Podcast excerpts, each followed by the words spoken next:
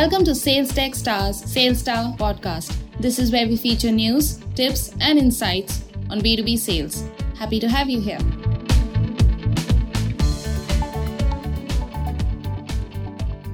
Ed Hill, SVP and General Manager for the EMEA region at Bazaarvoice, a platform that helps build smarter shopper experiences across the entire customer journey, is here as our guest today to chat about a few trending sales practices and tips. Ed, it's great to have you here. It's great to be hosting you on this podcast today, and we're excited to be hearing from you. It is looking like a very tough sales digital hybrid ecosystem in today's B2B environment as well as in the B2C environment. There's been a lot of talk about upcoming recessionary times and a lot of focus and stress on, of course, sales managers and leaders in terms of what they can do better just to ensure that their brand stays afloat or still thrives despite what the marketplace, what the dynamics are at the marketplace. So this is a great time to have you here to share your thoughts. Before we dive into the theme of today's conversation, we'd love it if you can take a couple of minutes to tell us about yourself, what inspired you to enter the sales segment, to work in sales? What draws you towards this entire selling experience? And what over the years are the key learnings that you've come away with? And of course, while you're at it, we'd also love to hear more about your current role at Bazaarvoice. Sure. Well, thank you very much for the introduction. And it's great to meet with you and to speak with you today. As you said, my name's Ed Hill, and I work for an organization called Bazaarvoice. And my role is as Senior Vice President of our Europe, Middle East, and Africa markets. Now, effectively, I moved into the world of sales 23 years ago, frighteningly. I'm 42 years old. And so I've actually been in the enterprise sales world for more than 50% of my life. And I think really what attracted me initially to sales was the instant affirmation and reassurance I got from being able to connect with customers, connect with individuals and prospects, and help show them how a partnership or a relationship with me and the company I've been representing helps them achieve their goals, both personal and organizational. I actually left university after the first term because a friend of mine was working for a uh, software company and they needed someone that speaks French. I speak French to call their customers to talk them through a compliance patch for the Y2K bug, if you're old enough to remember that. And I instantly went from having been in education for 15 or so years, which I found kind of challenging because I didn't necessarily get the approval or the instant gratification that I was looking for, to a world where actually I was able to collaborate and communicate with people and help people. So I didn't go back to university after that first Christmas job. And I stayed in the enterprise sales world effectively since then, moving through being an SDR at the beginning of my career, right the way through now to acting as the uh, SVP for the region for Bazaarvoice. I definitely found that my somewhat unusual profile was rewarded for the things which I found enjoyable and that I liked to do, like engaging with people, working with people and helping customers and individuals be successful. So I hope that gives you a bit of a brief sort of uh, introduction to me and my background. My role here at Bazaarvoice, I've been with the company for a couple of years, and we're an organization that helps consumers to make the right buying decision through hearing from each other, peer to peer content, peer to peer reviews that enable them to really understand how products work and the use cases for products. And of course, for our customers who are large enterprise retailers and, and brand organizations, we help them to have a more direct and authentic relationship with their consumers and for them to collect and distribute information between their consumers that allows them to reduce the cost of new customer acquisition and to extend the lifetime value of those customers by creating long lasting loyal relationships. So you'd be the perfect person to ask the next question to. As I said at the start of this conversation, this is the time for sales as well as marketing leaders to a large extent to prep for the next year, to prep for the new quarter, as well as to strengthen the their own core practices and strategies so that they can tide over a downturn if it affects their local market or whichever market they're focusing on. So uh, while brand leaders are discussing what can be done better, we are also seeing a lot of layoffs across the tech industry, especially. We'd love to hear from you. What are your thoughts with regards to the current situation? What do you feel B2B teams need to focus on more so that they can strengthen what they already have, make it a lot tighter, and be ready for a very challenging near future? Yeah, I mean, it's a great question. And I think that it really is about doing the basics incredibly well. And when I say basics, they're the things that conceptually are understood but are often overlooked because they are it's putting the hard yards in really for prepping and for qualifying and for prioritizing. So what I mean by that is that if, if sales and marketing organizations can spend a reasonable amount of their time really looking for those organizations and those individuals with the highest propensity to get value, both individually and organizationally, from the proposition that you have in the market, and therefore ensuring that you're qualifying who are the organizations that are going to get benefit from engaging with you and really spending your time connecting with those individuals and those organizations in an orchestrated professional way. Now, what I mean by that is ensuring that you're not spending time positioning your capabilities to customers that are going to have no no no benefit or limited benefit. So as you start to prioritize and segment your audience, it's then about communicating with that audience in a way which demonstrates that this isn't about you or your organization. It's really about helping them create the art of the possible for their organization. So how does your technology or your service or your solution enable them to either accelerate the, the goals that they got as an organization or to create other opportunities to exploit in their market. So, really helping them think differently about this, how the success of their organization can be driven through a partnership with your organization. Again, they're things that we take for granted as being done, but actually, generally, when you really focus in on how laser focused vendors are on identifying their true target market with the highest product market fit and communicating not in their own language but in the language of their client. It doesn't happen as regularly as it should. And when it does happen and it's done well that's when you have the opportunity to truly partner to have long-term loyal relationships with your customers and to weather the storm of economic difficulties because you're helping your customers deliver more with less so while what you've just shared takes care of not just a difficult or upcoming challenging time, it also re-emphasizes the importance of going back to the basics and looking at your fundamentals and fixing it so that you're prepared for any kind of outcome essentially. So while that is important, no matter what is really happening in the market, there's this other side to the sales story, which involves understanding how sales is changing today. So there has been a lot of influence of a hybrid selling model over the last couple of years, attributed mainly to the pandemic. And now, as you look at a modern day seller or think about the salesperson of the future, there are certain set of different skills as well as different sales tech requirements that are needed so that teams can keep that consistency and ensure brand growth. So if you had to talk about what you feel today's modern day seller and tomorrow's salesperson needs to do in terms of imbibing new skills or fixing their sales tech fundamentals and knowledge, what are the top pointers that come to mind? Yeah, I think it's a great question. And we're in an environment where we've got the most informed prospects and customers that we've ever had in this market. And very, very regularly, ours are far more domain experts than our salespeople are a marketing organization. And really, it's an acknowledgement and understanding of that, that we're not there to teach our prospect base or our customer or our market how to do things. We're there to enable our prospects and our customers and our market to get value from a relationship with us and to do things and to think about the art of the possible for their organization. So, from a process and tech point of view, yes, you're right. It looks as though the face to face meeting is more prevalent now than it was a year ago, of course, but we're actually finding it quite challenging to get back into that world of hybrid.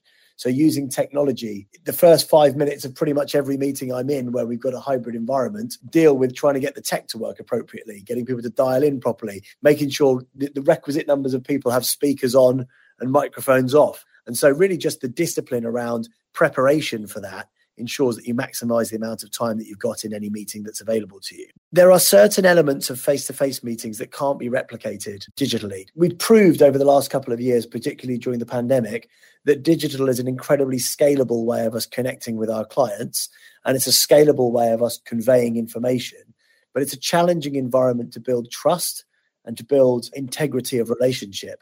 And so I still believe that as we meet face to face with customers increasingly, we learn things about them as humans and as people that we can't pick up digitally. Now, when it comes to process, from my perspective, in a digital world, in a physical world, or in a hybrid world, there are really three, and none of this is going to be a shock or a surprise to anybody. There are three areas that are kind of non negotiable in client interactions that are to the benefit of your organization and to the benefit of your customer's organization. And the first one, of course, is the business case. So ensuring that we genuinely understand what success looks like for our customers on an individual and organizational level, and that we communicate the value of our proposition solely in the terms of how we help accelerate or expand that success for our client.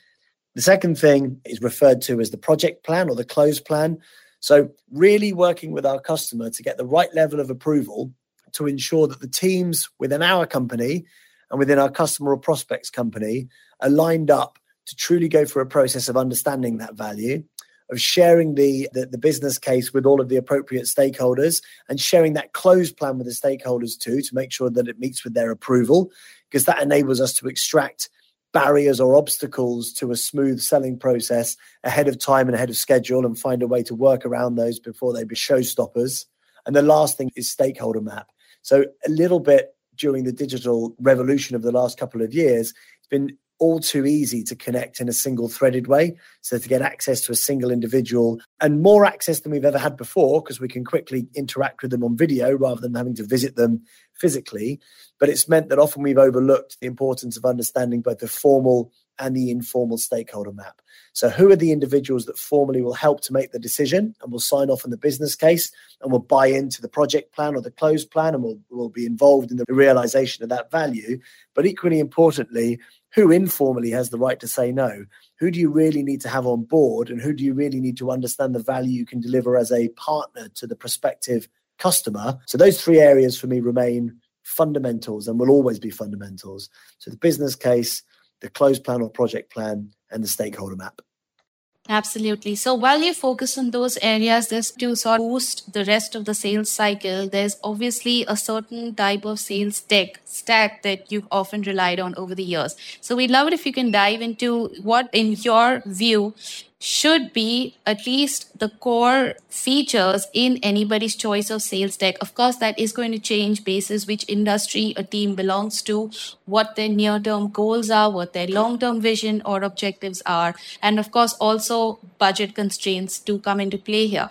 But there's always that core fundamental that needs to be followed when it comes to implementing any kind of tool across a business. So we'd love to hear from you, especially when it comes to sales tech best practices, or if you will, about the tools that you have often used or relied on through the years. Yeah, look, it makes sense. And I think the fundamental here is that all too regularly, sales technology is seen as the answer to the problem.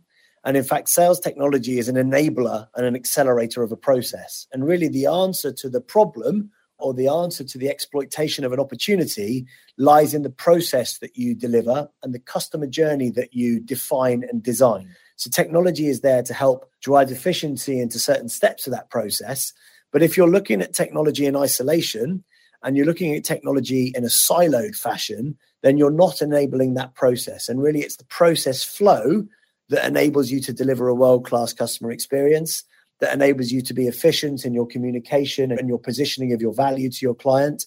Indeed, with the segmentation and the prioritization of your market to help you identify the right customers. So, I can talk you through a little bit about the technology that we use, but I would be really clear that technology for technology's sake is not the answer.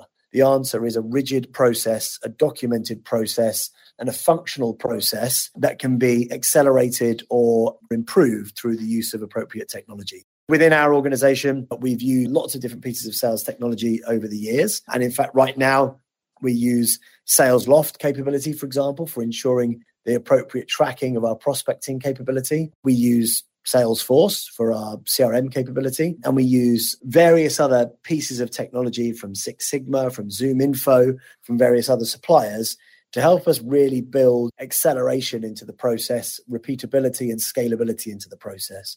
We, uh, I've been engaging a little bit more recently with Gong and thinking about how we use Gong to scale enablement and on the call coaching.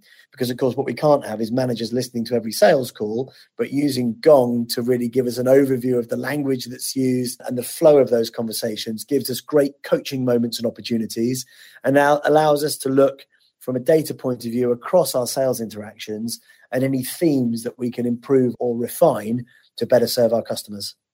Absolutely. And now is a very interesting time to also talk about the near future when it comes to sales, B2B sales and sales tech in general. So it's been a dynamic time for the B2B tech industry on the whole. The last couple of years have seen a lot of newer innovations, making it easier for sales as well as marketing people to have easier access to data, to better understand the prospect journey, to also draw from relevant insights and figure out what can be done or improved on a real time basis so that they can drive value and drive it faster in the entire product lifecycle or journey, the customer journey. So when it comes to, given how things are today, when it comes to the near future in terms of B2B selling as well as sales tech, what are some top of mind predictions that you have in terms of the way the market is going to move?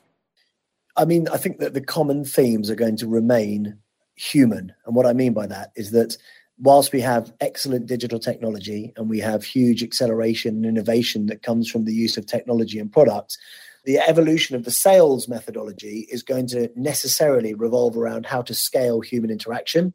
So if I think about advocacy, for example, if we look at our customers and our prospects today, and in fact, I was talking to one of our one of the chief marketing officers that we deal with quite regularly, and she was telling me that on a daily basis, on average, she'll have about 100 different individuals reach out and prospect to her. And therefore, of course, it's pretty much impossible for her to react to those emails or prospecting messages on LinkedIn or WhatsApp calls. It's so many different media that, that organizations are using to connect with prospects that it goes into a kind of a bucket of noise. And too much time is spent actually just trying to divert away from being prospected to as a customer. And so, actually, we know as a provider of peer to peer content that really the, the recommendations and the content that human beings trust more than any vendor or any retailer or more than any brand is peer to peer content. So, really scaling your customer stories, really scaling the the sentiment that your customers have towards your product or your brand, and asking your customers to talk to each other and using other customers to help give you access to organizations that will get value from partnering with you as an organization. So I feel that those organizations that focus on that customer generated content, that focus on that authentic, honest feedback around products or services, and that focus on advocacy as a primary route to prospecting will be successful. And they may well use technology to help them scale that, but the sentiment of authenticity and trust is more important than ever before. Absolutely. Ed, this has been a very interesting conversation, and I'm sure we're going to revisit some of the things that you said, have you back again for a longer debate, maybe a couple of weeks or months down the line. But in all, this was a very interesting topic and conversation. Thank you for taking the time to share your thoughts and best practices with us. I'm sure everyone is going to enjoy all that you've said here today. If there's anything else you'd like to quickly share, maybe in terms of one must do sales practice of the day that every seller should pursue before we wrap up, that would be great. For me, it's slight repetition of what I've said already. Selling isn't about telling your story. It's about telling the story of your customer's transformation through partnership with your organization. So really, this is about, it's not about me and it's not about us. It's about our client and it's about best serving our client. Absolutely, Ed. Thank you once again. And this was a great ending to a perfectly insightful sales conversation. Until the next time, we wish you and the team all the very best. Thank you. All the best. Goodbye.